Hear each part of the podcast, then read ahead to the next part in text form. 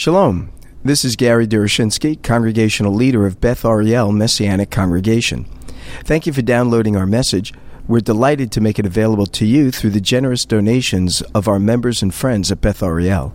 We know that many are struggling financially because of the challenges facing our economy, and we do not want financial issues to keep anyone from enjoying our teachings. So please continue to listen in as often as you like. But if our presentations have been beneficial to you and you are able to provide a financial donation to Beth Ariel, whether large or small, would you prayerfully consider sending a gift in support of our ministry? You can donate online through our website at bethariel.org. That is spelled B E T H A R I E L dot org. Also, please remember to pray for us that we would be responsive to the Lord's guidance as we reach out to the lost sheep of the house of Israel in the greater Los Angeles area. Thank you, and I hope you enjoyed this message. I feel this, and just as I launch into my message this morning, and as we prepare to celebrate the Lord's Supper, I'm really ex- very excited about moving our service to Shabbat. There were apprehensions along the way, you know, as we were trying to uh, present this transition, this change, and change is difficult, no doubt. But now for me, I've turned this corner. I'm real excited about it. And I think God is going to bring great blessing. We've already had, I just got an email from Sheila. You remember Sheila? Who used to come? You may not remember her at all, but she wrote and said, I saw on Facebook or on our website that we're moving to Shabbat. She said, I'm so glad that you guys are doing that. Praise God. I think it'll be a good thing. And I hope that I'll be able to come and worship with you guys again. That's just one of many comments that we're getting. And I think it's going to be a wonderful thing for the next phase of the ministry of Beth Ariel here in uh, Los Angeles. Also, be in prayer for the facilities. Still, we're still negotiating the potential purchase of this property. We haven't talked a lot about that. I've brought it up. Some people have asked. It's still in the works, still being discussed, still being worked on. So, something to continue to bring before the Lord in prayer because it would be unbelievable if the Lord enabled us to acquire this and provided us with this facility to continue to launch out our ministry for many, many years to come, and for particularly the next generation. Because as I see it, the next generation will come in with this wonderful facility free and clear. Think about that. They don't have to worry about rent, don't have to worry about leasing, just upkeep. That's enough of a headache. But they can worry about upkeep and they'll just have a facility to just go crazy in Los Angeles and bringing the good news to the Jewish people without that particular headache on their mind. Wouldn't that be a wonderful thing? You know, the next generation of Jewish believers that come in here don't have to think about that. So that is a goal that we ought to have, and it will be a great blessing. And I know God uh, would be blessed to do that.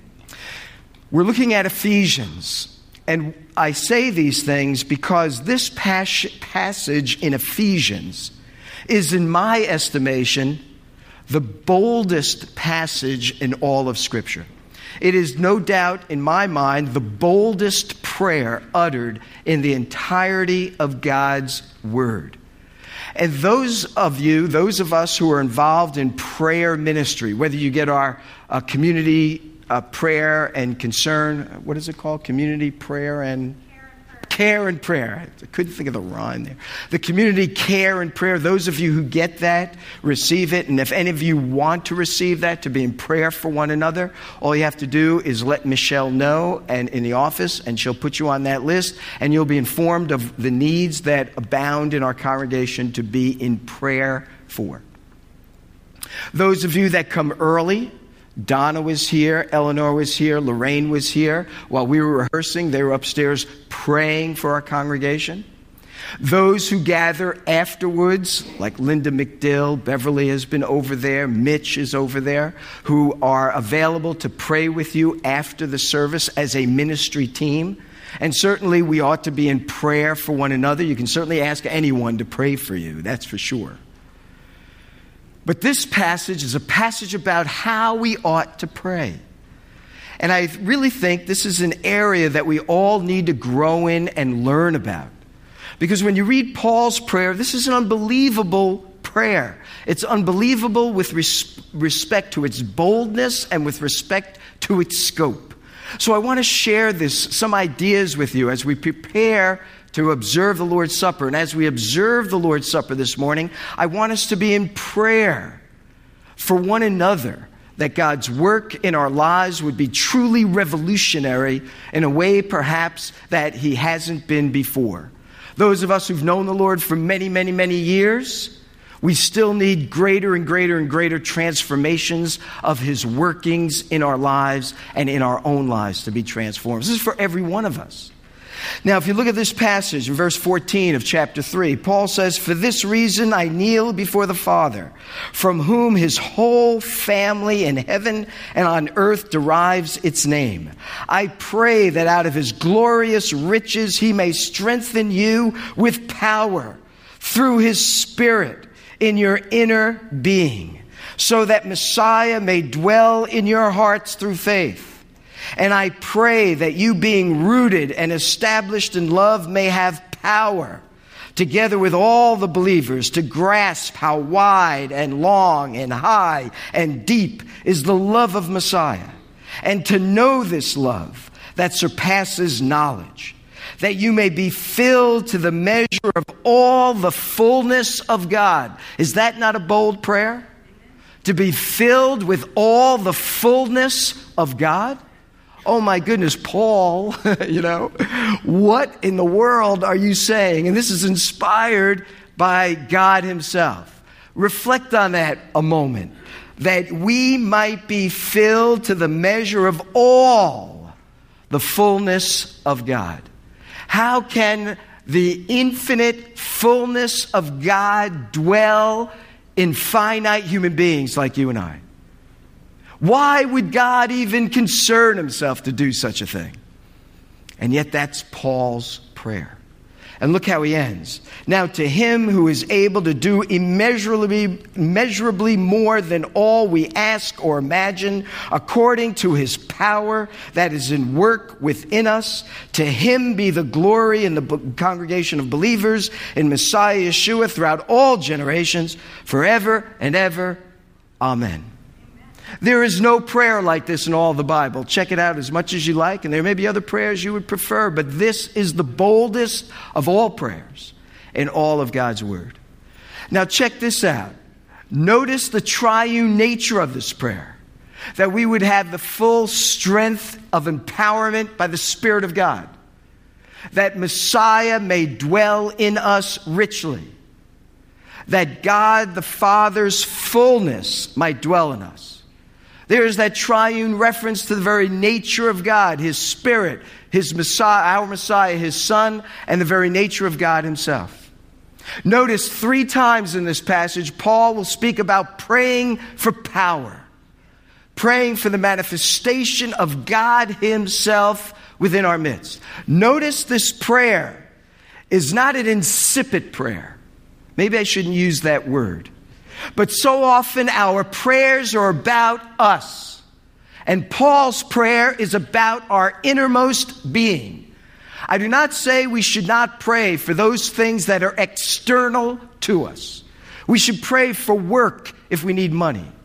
We should pray for a place to live if we need a roof over our heads. We should pray that the Lord might bring healing if we are being uh, hurt by physical uh, things that go on in our life sickness and ill health. But look at prayer, Paul's prayer. None of that here whatsoever. Paul's prayer is about our innermost being. Who are we really inside? It makes no difference what happens to us circumstantially if all things are right with God inside. Remember, Paul is a prisoner in Rome a prisoner under great duress. We have no idea about his physical nature as such, except we do know that he's losing his sight. Because in the book of Corinthians, he had besought the Lord three times to take this thorn of the flesh away from him. We suspect it's his vision. I think it's a good guess. Because in some of his later epistles, he says, Looks with, Look with what large letters I write these, the, this letter to you. Look with what large letters I'm writing. We know that at his time of his coming to faith, he was blinded by the very glory and majesty of Messiah's presence. So it seems that indeed one of the struggles he had, although we don't know for sure, may very well been the loss of his vision. Whatever it was, he besought the Lord three times to take it away, and the Lord said, My grace is sufficient for you. Here, Paul's prayer is all about who we are inside our very innermost being. Notice Paul's posture. It says he kneels before the Lord, he kneels before our Heavenly Father. What might that have looked like to this Roman soldier that he was now chained to in a prison? You know that that Roman soldier was not far from the kingdom of God. If you're chained to Paul, you're coming to faith pretty quick at some point, you know? And there he is kneeling with a chain around his legs, arms, his waist. Who knows how they chained him up? And he's praying to God. In Scripture, posture does not matter whether you kneel. Abraham stood before the Lord when he talked with him about the situation at Sodom and Gomorrah. David speaks about sitting before the Lord and in prayer. The psalmists speak about lying down before the Lord on their bed, going to sleep or waking up and praying to the Lord. Daniel kneeled before the Lord. Yeshua threw himself down upon a rock in the Garden of Gethsemane in humble adoration before the Lord. Solomon stood in the temple and then fell prostrate as he prayed. It matters not what posture your body makes or takes, but it does matter what posture your heart has. Every heart must kneel if we're going to be in prayer and expect God to make a difference in our lives. That means we must come to God humbly. We must come to God recognizing we are in great need for Him and that without him, as Yeshua said, we can do nothing. So, what does Paul pray? First of all, he says, as he kneels before the Father in heaven, notice his focus is on the family of God. He's praying for the believers at Ephesus and perhaps believers across the world, around the globe. He's praying for individuals. And notice the first thing. We can't take too much time because of all that's going on this day. But notice, first of all, he prays for the, the empowerment of the Spirit of God to strengthen us. Notice this phrase in the New International it says that he might strengthen us out of his glorious riches. But the Greek word here really means in accordance with his glorious riches. Now, on the surface, those two words may not seem differently, but think of it this way. Let's say you are a billionaire and you decide to help somebody out by buying them a tank of gas and you've given them $100 to fill up their car with gasoline. You have now provided them out of your riches. But if you instead decide, I'm not going to give them just $100 for their car, I'm going to give them a million dollars for their life now that individual has given in accordance with his riches. What Paul is saying is the Lord is ready to empower us and strengthen us in accordance with the power and might that he has. That means he can transform us in great measure. It's interesting, Paul thinks about strength because he had just said, if you look at chapter 3, I ask you therefore not to be discouraged because of my sufferings. What is Paul thinking? We all suffer on some level or another. Paul's suffering was a physical one as he was presently in prison. Paul had been beaten up and left for dead on numerous occasions. Paul had oftentimes gone without food and shelter over his head. Paul had experienced shipwrecks now, now and again. Paul had faced rioters and those that sought to kill him at every turn. His sufferings were very clear for everyone to see. Not all of our sufferings are easily seen.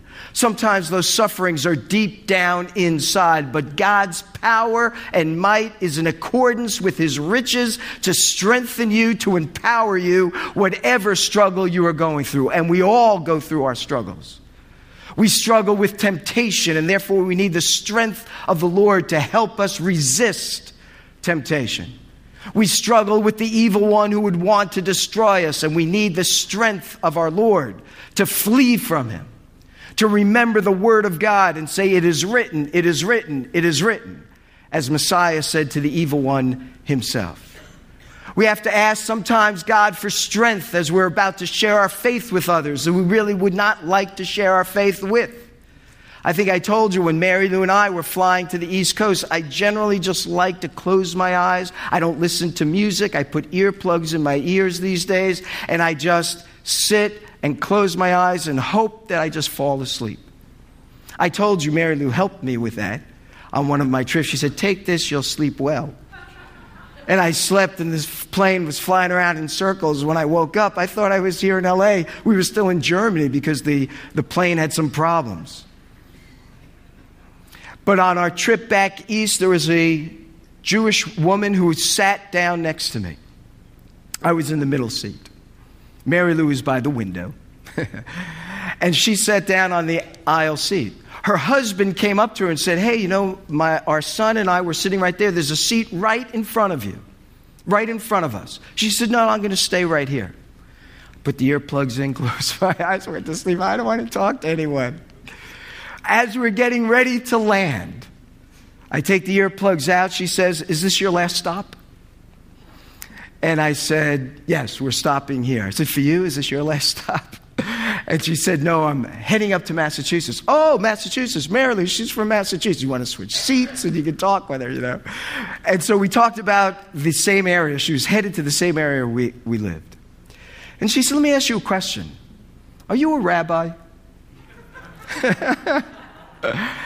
and I said, Sort of.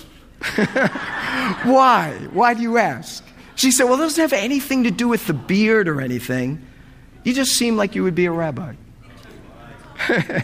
and I said, Well, uh, I am. And she said, Where are you uh, uh, a rabbi? I said, Well, right at Beth Ariel at Saticoy. Oh, I live right over in West Hills. I said, Really? We live right over in West Hills. And then we got into this whole conversation about this area. And she said, You know, my husband is Catholic, I'm Jewish. We've been thinking about the spiritual needs that our family has. When do you have your services? I said, well, in September we'll be having Shabbat services on the 21st, you know, and we have our Holy Day services coming up. Sometimes we need strength to share our faith, especially when we would prefer not to, for whatever reason. We need the strength and empowerment of God to resist temptation, to resist evil in an evil world, a fallen world in which we live. Sometimes we need strength to love our neighbor as ourselves. Sometimes we need strength to speak the truth in love. Sometimes we need strength to make hard choices and decisions, such as the transition we are making here at Beth Ariel. We need the strength and empowerment of the Spirit of God. You want to experience the Spirit and strength of God? If there's something you know that God might be in and you don't want to do it, join up. God's strength is not found when we don't need it. God's strength is experienced when we do. And so, if moving to Shabbat is a problem for you, ask God to give you strength. Don't bail on Him. That is, if you want to experience the strength and empowerment of the Spirit of God. It means doing things that are uncomfortable, doing things that are something that we would prefer not to do. I'm sure Paul would have preferred to have been in a congregation or in a ministry where everyone loved him, where everyone adored him. And in some senses, and in some cases, he did. But for the most part, he was a rejected man. The same is true of Messiah himself. I'm sure if we think about it, though he is sovereign and he knows all things from the beginning to the end, but if we put it in human terms, no doubt when he came, the desire is that they would believe in him and embrace him and honor him as Messiah. But that was not his lot. He was rejected of men, he was despised by others. He himself said, A prophet is without honor in his own home. He came unto his own, and his own received him not. It is the strength of the Spirit of God that is experienced in challenging places, not in the easy places. Notice Paul did not say, Strengthen me and take away my problems. Free me from this prison. Unshackle me from these chains. He prayed that he would be strengthened in the inner man to do what God had called him to do despite the challenges he would face, despite how uncomfortable it might be, despite how dangerous it might become. When I think of one of my students who wants to go to Pakistan, I say, I say to myself, how could she do this? But it doesn't matter. The strength of God's presence by His Spirit is enough to enable us to do His will wherever we might be found and wherever He might lead. Now, I've said a lot about this, and there's so much more to say. I'm sorry. But take a look at the second thing that Messiah might dwell in your hearts. This word dwell, there's two different Greek words for dwell. One word, one word means to dwell temporarily, like Abraham, who was a stranger, who dwelt in a strange land, you might say. Could be used that way. It's not used that way of Abraham, but just by way of an example. But the word that's used here is that Messiah may dwell in you permanently, that he would dwell in you and make himself at home in you. The scripture says he, do- he stands at the door and knocks, willing to come in and sup with us if we would open the door for him to do so. This is what Paul is talking about. He's talking about Messiah dwelling fully in our hearts. And that means we must be willing to have him dwell there. And if he's going to dwell there, he must be at home there. He must be welcome there and he's welcome where the human heart wants him to rule and to reign. And so he prays that Messiah would not just influence us, would not just impress us, would not even merely bless us, but that he would make himself home within us and we would invite him to do nothing less than to have the fullness of our soul, heart, and spirit. He goes on to say, lastly, that we would know of this love of God that's mentioned three times in this passage as well, that surpasses knowledge, that we may be filled to the measure of all the fullness of God. In the earlier prayer in chapter 1, he pray, prayed for enlightenment, that they might know God. That's what he says in chapter 1, verse 17 or so. That he may give you the spirit of wisdom and revelation so that you may know him better. His prayer there is enlightenment, to know him. But his prayer here is enablement to experience him in his fullness. That's what the word knowledge in this passage means. That we might be uh, that we might know his love and know that love experientially, that we would sort of bask in the love of God, fully accepted and fully ready to convey that love to others. And look how he concludes this, uh, this section that we would be filled to the measure of all the fullness of God. And that phrase makes me think, what is Paul thinking? And I don't think Paul really thought very deeply about what he was saying either, because look what he says in verse 20. Now, to him who is able to do imaginably, more than all we ask or imagine, immeasurably more than all we ask or imagine, he just asked something that is beyond anything the fullness of God might dwell in us. The full, God's is an infinite being the positive side of it is, for those of us who know the Lord, we have an infinite time with Him.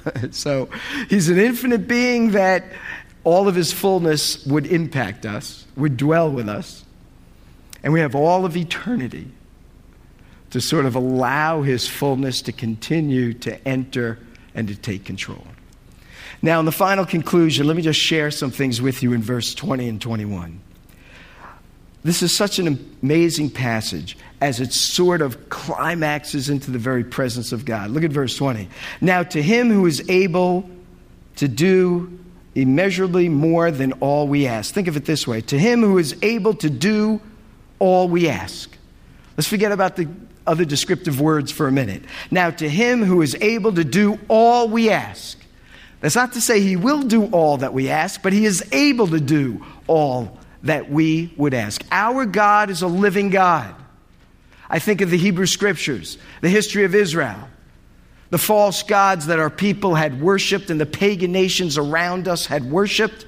They were idols. They could not speak, they could not hear, they could not do anything. But our God is a God who can do all that we ask. He is not limited by what he can do except that which has to do with his own character and nature. But he can do all that, that we ask. So Paul is saying, ask away. But when you ask, don't fail to ask about the eternal, internal circumstances of your heart, which is vastly more important than the external circumstances that we face.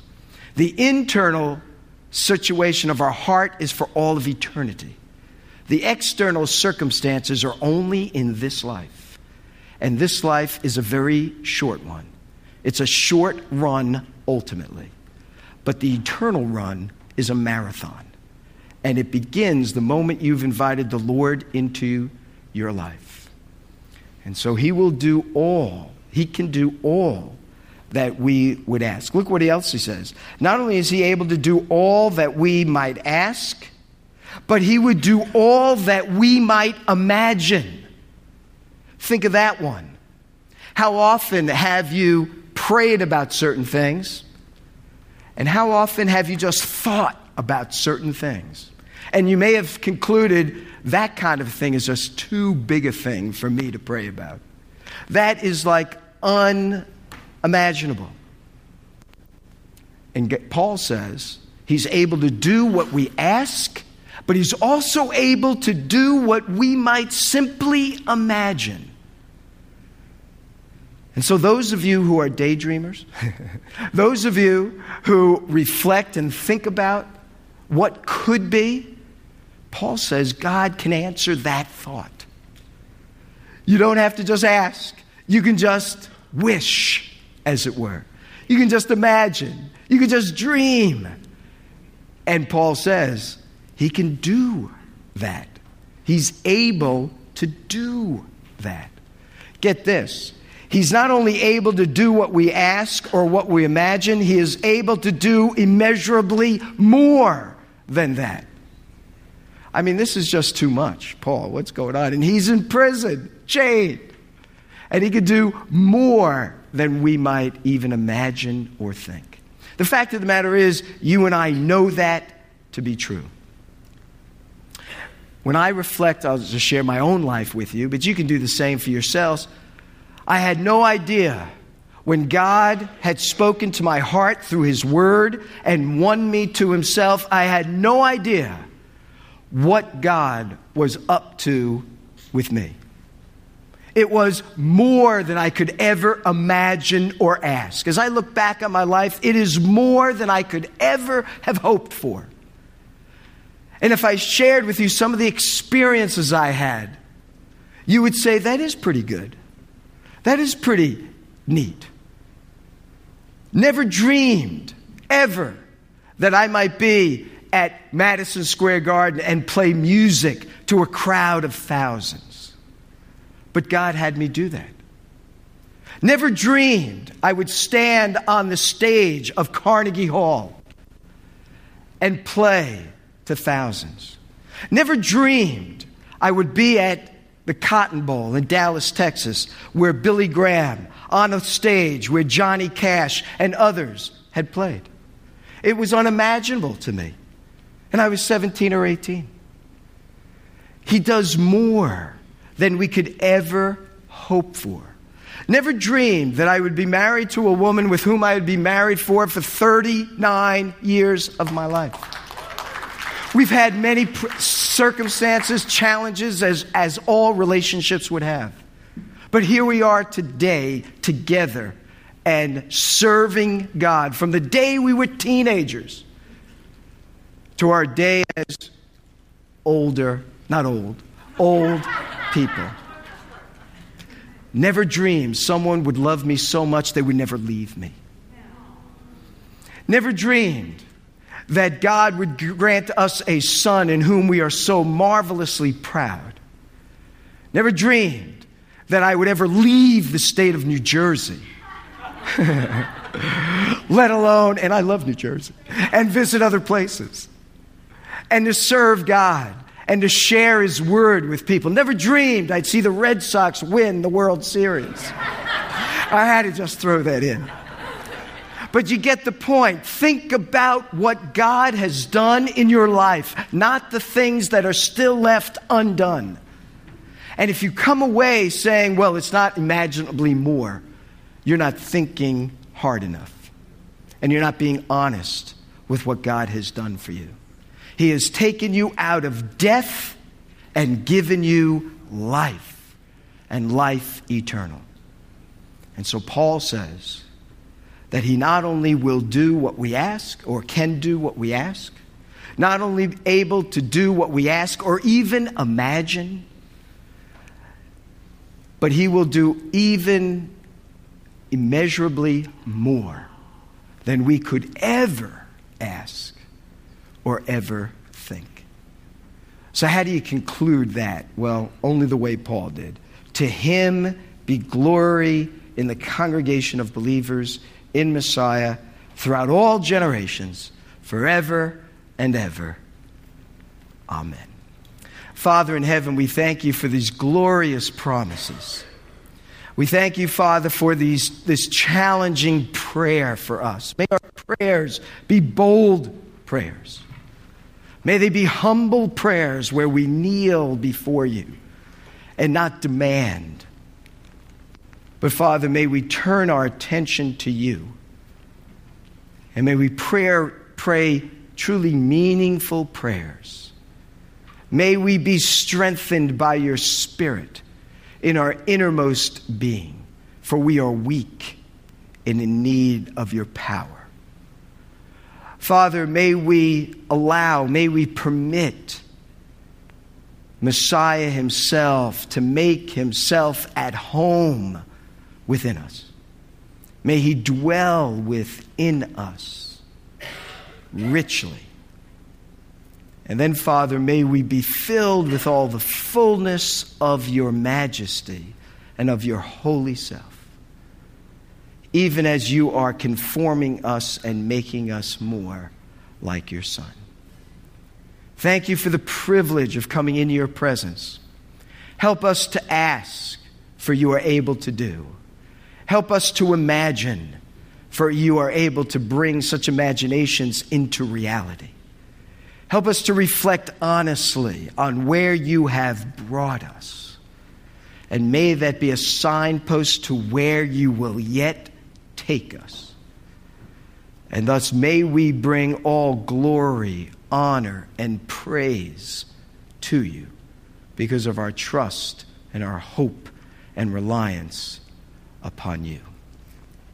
John writes in 1 John, and I just want to conclude with this statement that John writes Dear friends, if our hearts do not condemn us, if we are honest, in other words, about ourselves, we have confidence before God and receive from Him anything we ask because we obey His commandments and we do what pleases Him. And this is His command to believe in the name of His Son, Yeshua the Messiah, and to love one another as He commanded us. Those who obey his commands live in him. He makes his home in us, and he in them. And this is how we know that he lives with us. We know it by the very presence and empowerment of the Spirit of God, which he gives to us. We pray, Lord, this would be true for each and every one of us, for we pray in Messiah's name. Amen. Thank you for listening to our message. We hope that it serves to encourage you in your walk with the Lord and your service to Him. Do remember us in your prayers And if you are able to provide a financial donation to Beth Ariel, whether large or small, would you prayerfully consider sending a gift in support of our ministry? You can donate online through our website at bethariel.org. That is spelled B E T H A R I E L dot org. Thank you again, and may our Heavenly Father richly bless you as you continue to follow Him. Shalom, shalom.